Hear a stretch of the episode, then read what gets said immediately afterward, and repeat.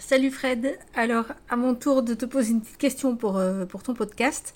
En fait, c'est une question que je pose souvent quand j'interviewe, enfin, quand je pose moi-même des questions à des, photographes euh, dont j'ai envie de mettre le travail en avant. C'est euh, quel a été ton, ton souvenir de reportage le plus marquant?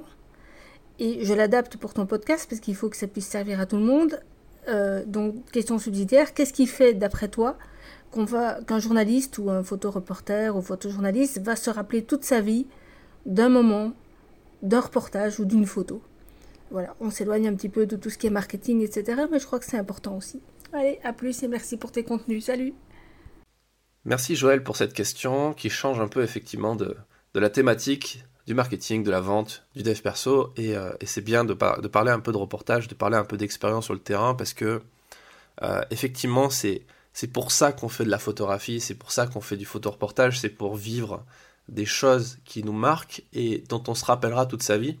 Et je t'avoue que pour réfléchir, j'ai réfléchi pendant un petit moment à ta question parce qu'il y a beaucoup de choses qui m'ont marqué ces, dernières années. Ça fait maintenant pratiquement presque dix ans que je fais ça. Et en dix ans, j'ai vécu des trucs absolument démentiels, que ce soit euh, avec des gens dans l'armée ou euh, enfin, dans le milieu militaire ou euh, avec les sports extrêmes. Et aujourd'hui, je je vais partager avec vous une anecdote de reportage qui m'a beaucoup marqué. Euh, pas dans le milieu militaire, ça changera un peu aussi, mais avec mes amis de Pyrénaline, qui sont des, athlètes qui pratiquent différentes, euh, euh, différents sports, si on peut appeler ça comme ça, des, disons des pratiques sportives, comme le funambulisme sur sangle, la slackline, la highline, donc marcher sur une sangle qui fait un centimètre et demi de, large, un peu comme le pouce, à peine plus grand que le pouce, et qui pratique aussi le rope jump, c'est-à-dire sauter dans le vide avec des cordes, euh, des cordes d'alpinisme, donc des trucs assez dingues. Euh, c'est des reportages que je fais depuis maintenant 2000, 2011, 2010, 2011 avec eux. Et, et en 2015, j'ai fait un reportage donc sur, sur une nouvelle aventure qu'ils avaient qu'on avait organisée ensemble puisque je m'étais occupé un peu de l'organisation technique et logistique, enfin sur la partie autorisation et euh, négociation, vous allez comprendre pourquoi. Pas sur la partie corde, je vous rassure. C'est pas moi qui fais les nœuds, c'est pas moi qui fais ce genre de trucs. Euh, il vaut mieux pas, sinon ça, risque d'être, risquerait d'être dangereux. Donc euh, en 2015, on a, fait une expédition au pic du Midi. Le pic du Midi, ça se trouve dans les Pyrénées françaises, dans les Hautes-Pyrénées, si je dis pas de bêtises. Le, le, pic du Midi, c'est un, c'est un sommet qui culmine à quasiment 3000 mètres d'altitude, à 2800 et quelques et euh, on y accède avec des télécabines. Donc euh, c'est un truc, tout le monde peut y aller, c'est un observatoire, c'est l'observatoire le plus haut d'Europe euh, de mémoire. Et on y accède donc avec des télécabines. Et l'idée, un jour, est née dans une soirée plus ou moins grandement arrosée comme, à, l'habitude de l'équipe. l'idée est venue d'installer une slackline entre les deux télécabines du pic du Midi pour, pour traverser en, mode funambule euh, le vide, sachant que les télécabines, elles culminent à, plus de 2000 mètres d'altitude, et puis il y a 300 mètres de vide pur en dessous. Donc euh, l'idée est venue comme ça, et le lendemain, après avoir décuvé, euh, j'ai passé quelques coups de fil à droite à gauche pour trouver les contacts de la communication du pic. et de fil en aiguille, j'ai réussi à trouver les bonnes personnes et j'ai commencé à parler de ce projet, demander ce qui était possible de faire, est-ce qu'on pouvait monopoliser les télécabines pour faire cette action-là qui pourrait apporter de la visibilité un peu à tout le monde. Et après pas mal de négociations, nous voilà partis pour ce reportage quelques semaines après. Euh, comme à chaque fois, avant de partir en reportage, je prépare euh, un synopsis, je prépare un mail, je prépare une histoire que je vais proposer aux rédactions et je vais proposer éventuellement une commande. C'est-à-dire je vais proposer à certains médias de partir en commande pour eux, c'est-à-dire d'être missionnés et de faire les images vraiment pour eux. C'est pas une histoire qui a plu énormément j'ai quasiment pas eu de réponse sur ce truc. Donc là, je vous renvoie sur l'épisode de pourquoi les iconographes répondent pas aux mails, euh, qui, était, assez drôle. Euh, et, je me dis, bon, tant pis, je m'arrête pas à ça en, général. C'est-à-dire que je connais des photographes, je connais des photojournalistes qui, ont des idées de reportage, qui proposent ça en commande au magazine, et s'ils ont zéro réponse, ils ne le font pas, ils n'y vont pas. Moi, j'ai de la chance de pouvoir euh, produire quand même mes reportages. Pourquoi? Parce que ça demande pas non plus énormément d'argent, ça demande du temps, c'est sûr. Mais, euh, mais la Mongie, enfin le pic du midi, ça se trouve à la Mongie, ça se trouve à 2h30 de route de chez moi. Donc c'est pas non plus très loin. de mémoire, on avait dormi sur le parking, dans une tente ou dans les bagnoles. Enfin, c'était pas un truc qui a coûté très cher à faire. Et euh, un sandwich quoi. Et ensuite, ça demande du temps. Euh, d'autant plus que, petite parenthèse, quand vous n'êtes pas en commande pour un magazine, ce qui est bien, c'est que vous êtes libre après de le vendre à n'importe qui le reportage. Donc euh, vous pouvez le vendre à des gens qui auraient mieux payé qu'une commande. D'ailleurs, une commande, vous allez être payé, vous êtes super limité parce que vous êtes payé certes de façon euh, sécurisée, c'est-à-dire que vous savez que à la journée vous allez gagner tant, mais vous allez gagner peut-être 200 ou 300 balles la journée de, production, alors que le même reportage que vous aurez produit au même moment, enfin dans les mêmes conditions, vous pouvez le vendre 3 ou 4 000 euros à notre magazine par exemple. Donc des fois le, rapport il est du simple euh, à beaucoup plus quoi, à 10 fois plus. Donc je reviens à ça. Quelques magazines me répondent et me disent Ok, c'est intéressant, mais par contre, on peut, peut pas prendre de décision tant qu'on n'a pas vu les photos. Et puis, il faut surtout que les photos elles soient, elles soient impactantes, qu'on comprenne comment on, va voir les deux cabines détachées du, sol avec la chaîne des Pyrénées derrière et tout. Comment, comment on va faire de, ce genre de photos? Et effectivement, c'est compliqué parce que l'idéal, ça aurait été de prendre un drone. Et à l'époque, en 2015, il euh, n'y avait pas encore les DJI Mavic, etc. Moi-même, j'avais pas de drone. Je connaissais des gens qui faisaient du drone, mais j'avais même déjà engagé certains pour des projets de documentaires, des, pilotes de drone, mais ça coûtait très cher. Enfin, ça coûtait très cher. C'était le prix, mais à ce moment-là, moi, j'avais pas de trésorerie pour faire ça, donc je pouvais pas payer un pilote pour venir sur un reportage que j'étais même pas sûr de vendre derrière. Donc, euh, une idée euh, est alors arrivée, qui était de me déporter moi-même dans le vide pour faire une photo avec les deux cabines sur la photo. Les deux télécabines. Donc là, vous allez dire, oui, mais te déporter dans le vide, euh, ça va être compliqué parce que le problème, c'est le vide. effectivement, il y a 300 mètres de haut au niveau des télécabines, donc c'est un peu compliqué. Donc ça, ça, demandait donc tout simplement de se mettre en rappel, donc euh, installer une corde à l'extérieur de la télécabine, donc à partir du toit, c'est-à-dire grimper sur le toit, et ensuite sur le toit de jeter une corde dans le vide pour pouvoir euh, s'accrocher et descendre sur la cabine pour faire la fameuse photo. Il euh, y, a, un truc qu'il faut savoir avant que je continue, c'est que depuis tout petit, je fais de la montagne. Depuis, que je sais marcher, je, pars dans les Pyrénées. Mes parents m'ont très rapidement amené dans les, montagnes et du coup, j'ai l'habitude des randonnées. Mais par contre, depuis tout petit, j'ai une, phobie, je suis effrayé par les, par les télécabines, justement, par les télésièges, parce que le truc qui fait que quand vous passez un pylône, ça bouge de tous les côtés, vous avez peur que ça se décroche et tout. D'ailleurs, de temps en temps, vous voyez des, articles qui disent qu'il y a eu des morts dans le crash d'une télécabine et tout. Donc c'est quelque chose qui me faisait très peur à l'époque, qui continue de me faire un peu assez peur, mais j'arrive à passer outre. D'ailleurs, on va en parler à la fin de cet épisode. Il y a un autre truc aussi, c'est qu'à cette époque-là, et c'est encore le cas aujourd'hui, c'est que je suis pas du tout à l'aise dans le vide. Euh, vous avez peut-être vu des photos que j'ai partagé sur les réseaux sociaux de gens qui sautent, etc., où on voit que je suis accroché moi aussi sur des cordes, etc. Mais c'est pas du tout quelque chose que, que, que, j'appréhende facilement. Je suis vraiment effrayé par ça, j'ai vraiment du mal, et je prends sur moi systématiquement. C'est pas un truc que je vais rechercher. Euh, c'est très cool une fois que c'est fini, parce que voilà, on, a, on est content d'être sorti de la zone de confort, etc. Mais c'est très compliqué. Et surtout à cette époque, j'avais pas encore énormément d'expérience. Donc ce qui s'est passé, c'est que pour être à l'aise et pour pouvoir le faire, tout simplement, je me suis entraîné. Je me suis préparé. À Toulouse, euh, il y a un endroit où euh, donc, euh, les gens de Pyrénées ont commencé à faire des, leurs premiers sauts pendulaires, c'est-à-dire sauter avec des cordes. Ils ont fait ça depuis un pont qui se trouve dans la banlieue proche de Toulouse. Et, et donc ce qu'on a fait, a fait, c'est qu'on est sur ce pont. Eux ont fait une session de, de, saut pendulaire, de rope jump. Et moi, je me suis entraîné, je me suis mis une corde avec un, ami de l'équipe qui m'a expliqué comment ça marchait, un, un, mec qui est cordiste, donc qui, c'est son, son boulot tous les jours de se mettre sur des cordes en rappel, sur des immeubles, des ponts, des falaises, etc. Il m'a montré bien, pas à pas, les étapes à faire pour être autonome et bien faire les choses. Avec euh, ce qu'on appelle une poignée, euh, un, ça s'appelle un gris-gris, donc un, bloqueur qui permet, un bloqueur d'escalade qui permet d'accrocher la corde et pouvoir descendre dessus, et ensuite avec un système pouvoir remonter dessus, parce que une fois que vous faites des photos, il faut être capable d'être euh, d'évoluer sur cette corde, de descendre ou monter par rapport au cadre que vous voulez obtenir. C'est tout un, c'est un process et, euh, et c'est pas forcément évident parce que ça demande d'être capable de se déplacer sur une corde. Une corde qui pendouille dans le vide avec du vide en dessous, avec l'appréhension du vide, etc. C'est pas facile. Donc euh, je me suis entraîné avec ça pour, me familiariser au matériel, etc. Puis le moment est venu où il a fallu le faire en vrai.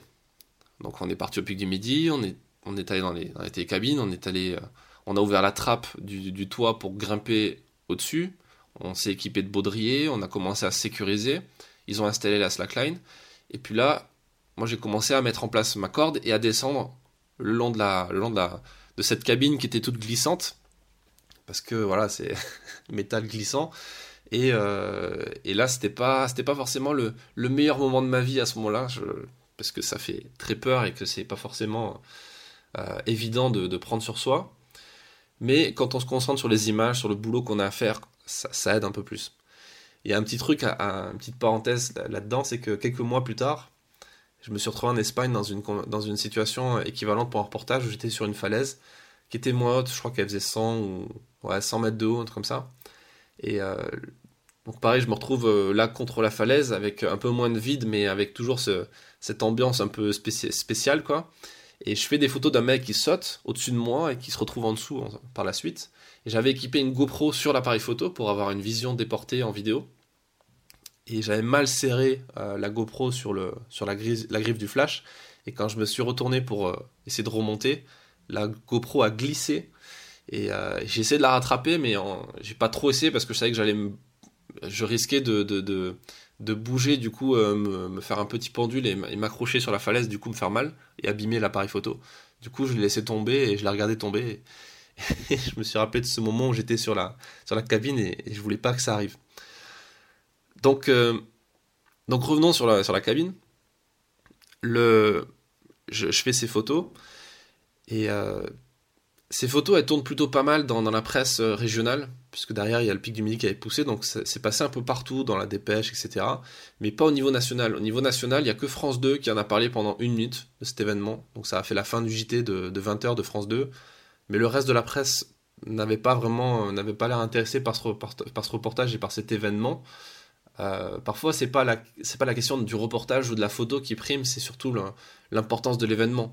Euh, pour des Parisiens, c'est pas forcément intéressant deux mecs qui marchent, enfin un mec qui marche sur une sur une, une corde, comme ils disent, ou un câble, alors que c'est pas un câble, sur une sangle entre deux cabines au fin fond des Pyrénées. Sachant que le pic du Midi, même si c'est assez connu, c'est pas non plus extrêmement connu à Paris ou dans le reste du monde, donc c'est pas forcément euh, pas forcément facile de vendre un événement comme ça. Mais ça s'arrête pas là cette histoire. Quand je remonte sur la télécabine, donc là, je suis content, j'ai mes photos, euh, tout s'est bien passé, je suis pas tombé, j'ai pas fait tomber mon appareil photo, tout va bien. Et là, euh, l'équipe, qui est en train de démonter, enfin qui s'apprête à démonter la slackline, parce que ça ne pouvait pas durer éternellement, parce que la, les télécabines étaient bloquées pour nous, donc les, gens attendaient avant de pouvoir monter sur, le, sur ça, euh, qu'on finisse nos conneries. Euh, et là, il m'explique que euh, une partie de l'équipe, donc je crois que c'était 4 ou 5, euh, s'apprêter à sauter depuis la télécabine en parachute. Parce qu'il y a 300 mètres de vide, donc ils peuvent sauter avec un parachute qui s'ouvre très rapidement. Et à la différence des parachutes qui, avec lesquels vous sautez depuis un avion, il n'y a pas de deuxième chance. Quoi. Il n'y en a qu'un seul il n'y a pas de, sécurité. Donc c'est un peu plus dangereux que sauter. Enfin, c'est beaucoup plus dangereux que sauter en parachute normalement, ce qu'on appelle le, skydive, le, le saut en parachute, euh, le parachutisme classique. Et le problème, je savais qu'ils allaient sauter de la, cabine, mais je savais pas qu'ils allaient sauter de l'autre euh, télécabine, celle qui était en face de moi à ce moment-là. Parce que pour des raisons de logistique, c'est elle qui repartait plus loin, du coup il fallait sauter depuis celle-là. Donc du coup il me propose d'aller de l'autre côté. Et là vous, doutez bien que pour aller de l'autre côté, ben, faut pas revenir à la station de télécabine pour reprendre la cabine. Il faut traverser la slackline en tyrolienne. C'est-à-dire qu'il faut s'accrocher dessus, pas marcher dessus, parce que de toute façon je serais incapable de marcher sur une slackline dans, dans le ciel. J'arrive à peine à, faire une slack, à traverser une slackline par terre euh, de 10 mètres, donc euh, traverser une slackline qui devait faire facilement une trentaine de mètres de long euh, à 300 mètres du sol, c'est pas vraiment dans mes cordes, pour le jeu de mots. Euh, du coup, pour se rendre de l'autre côté, il faut s'accrocher dessus et passer en tyrolienne, euh, tout en faisant abstraction du vide. Donc bon, pas trop le choix. Euh, je le fais. J'accroche mon appareil photo solidement, je, le, je l'arnage bien, je vérifie bien qu'il ne tombe pas, qu'il ne peut pas se dévisser, etc. et je traverse la, la slackline, je, traverse le vide en tyrolienne je me retrouve de l'autre côté. La télécabine, ils, arrêtent, ils enlèvent la slackline juste après mon passage, ils la décrochent. La télécabine s'éloigne un tout petit peu et euh, les mecs sautent en parachute depuis la télécabine. Donc je fais les photos depuis l'intérieur et, euh, les photos sont super. Euh, mais pareil, c'est pas un événement qui fait la une partout parce que c'est pas le truc le plus intéressant du monde pour les rédactions parisiennes. mais pour moi, ça restera un souvenir qui était, qui était juste génial. Quelques mois plus tard, on va revenir sur cette, cette télécabine pour faire un, saut pendulaire, un truc encore plus démentiel, où cette fois, j'avais fait venir, on a fait venir un, pilote de drone qui a pu faire voler son drone au-dessus pour avoir des images de dingue ce qui m'a évité de ressortir en rappel sur la, sur la télécabine. Euh, mais c'était, un super souvenir. Donc c'est pas cette anecdote, c'est pas le reportage que j'ai le plus vendu, le plus diffusé euh, jusqu'à aujourd'hui. Il y a des choses qui ont beaucoup plus marché. Euh, c'est pas non plus, euh, c'est pas le seul événement qui m'a marqué, mais c'est un des plus, un des plus forts. Et c'est un de, je voulais partager celui-là dans ce podcast et te le partager à toi aussi, Joël, parce que parce que c'est la leçon de, de, enfin la morale de cette histoire, s'il y en a une, c'est que il faut apprendre à sortir de sa zone de confort. Il faut apprendre à appréhender et à dominer sa peur pour aller au bout de ses objectifs. J'aurais pu abandonner plusieurs fois pendant ce truc. J'aurais pu, dès le départ, me dire non, mais attends, je vais pas me mettre en rappel sur une télécabine à 300 mètres du sol, euh, faut être complètement débile pour faire ça, être accroché à une corde. Euh, t'imagines si elle casse, t'imagines si je fais tomber mon appareil photo. Enfin, il y avait plein de raisons objectives pour ne pas le faire.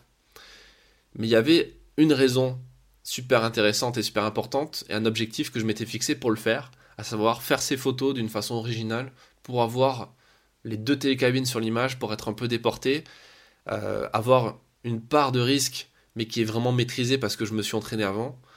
Et, surtout, si je l'avais pas fait, si j'avais abandonné au départ, je, m'en serais voulu toute ma vie, ou enfin, peut-être pas, j'en sais rien, mais en tout cas, à ce moment-là, je voulais vraiment euh, pas prendre ce risque euh, qui, était plus important que euh, le risque qu'il se passe quelque chose de, mauvais à ce moment-là. Donc c'est le message que j'ai envie de partager avec vous aujourd'hui, c'est que sortez de votre zone de confort. La vie est trop courte pour avoir peur de pas tenter les choses. Surtout quand vous pouvez vous préparer, vous entraîner, que vous pouvez avoir accès à des gens, comme moi j'ai eu accès aux gens de Pyrénaline, qui sont des gens professionnels, qui sont cette équipe, elle est composée de cordistes, de gens qui, qui, font ça presque tous les jours, en fait, qui savent faire, et qui savent bien l'expliquer en plus. Et euh, plus largement, devenir photojournaliste, devenir photographe indépendant, devenir entrepreneur, monter une boîte, c'est sortir de sa zone de confort tous les jours. C'est quelque part parfois même plus effrayant et risqué que de se mettre en rappel à 300 mètres du sol, pour certains. Euh, mais au final, le résultat, c'est la même chose, c'est que ça vaut le coup. Ça vaut vraiment le coup de prendre des risques, d'être capable de se dire, ok, euh, je fais taire la petite voix dans ma tête qui me dit que c'est débile et qu'il faut pas le faire parce que, parce que, plein de raisons logiques. Et j'écoute plutôt la voix qui me dit, oui, mais imagine ça se passe bien. Imagine ce que tu vas pouvoir faire derrière. Imagine comment tu, vas te sentir après ça. Imagine que peut-être dans 5 ans, tu pourras le raconter dans un podcast. Donc, ah, pour la petite anecdote, J'espère que ça, que, ça, que ça vous aura euh, plu et que ça vous inspirera. Euh, c'est pas un truc de dingue non plus euh, ce que j'ai fait. Il y, a des trucs, il y a des gens qui ont fait des trucs bien plus, bien plus incroyables. mais pour mettre dans le contexte, à, chaque, chaque, personne peut fixer ses propres objectifs. C'est pareil, je, je vous dis pas qu'il faut tout de suite faire des trucs complètement délirants et prendre des risques, etc. Mais juste être capable de s'écouter, d'observer ses peurs, être capable de se dire, ok, pourquoi là je ressens cette, appréhension? Pourquoi je, ressens cette appréhension du vide, de la peur, de... Et qu'est-ce que je peux faire pour passer outre?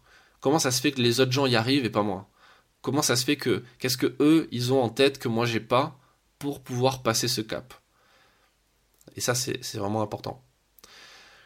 Je vous donne rendez-vous demain à midi dans un prochain épisode du podcast et de ce challenge 30 jours, 30 podcasts. Et euh, je vous souhaite une excellente journée.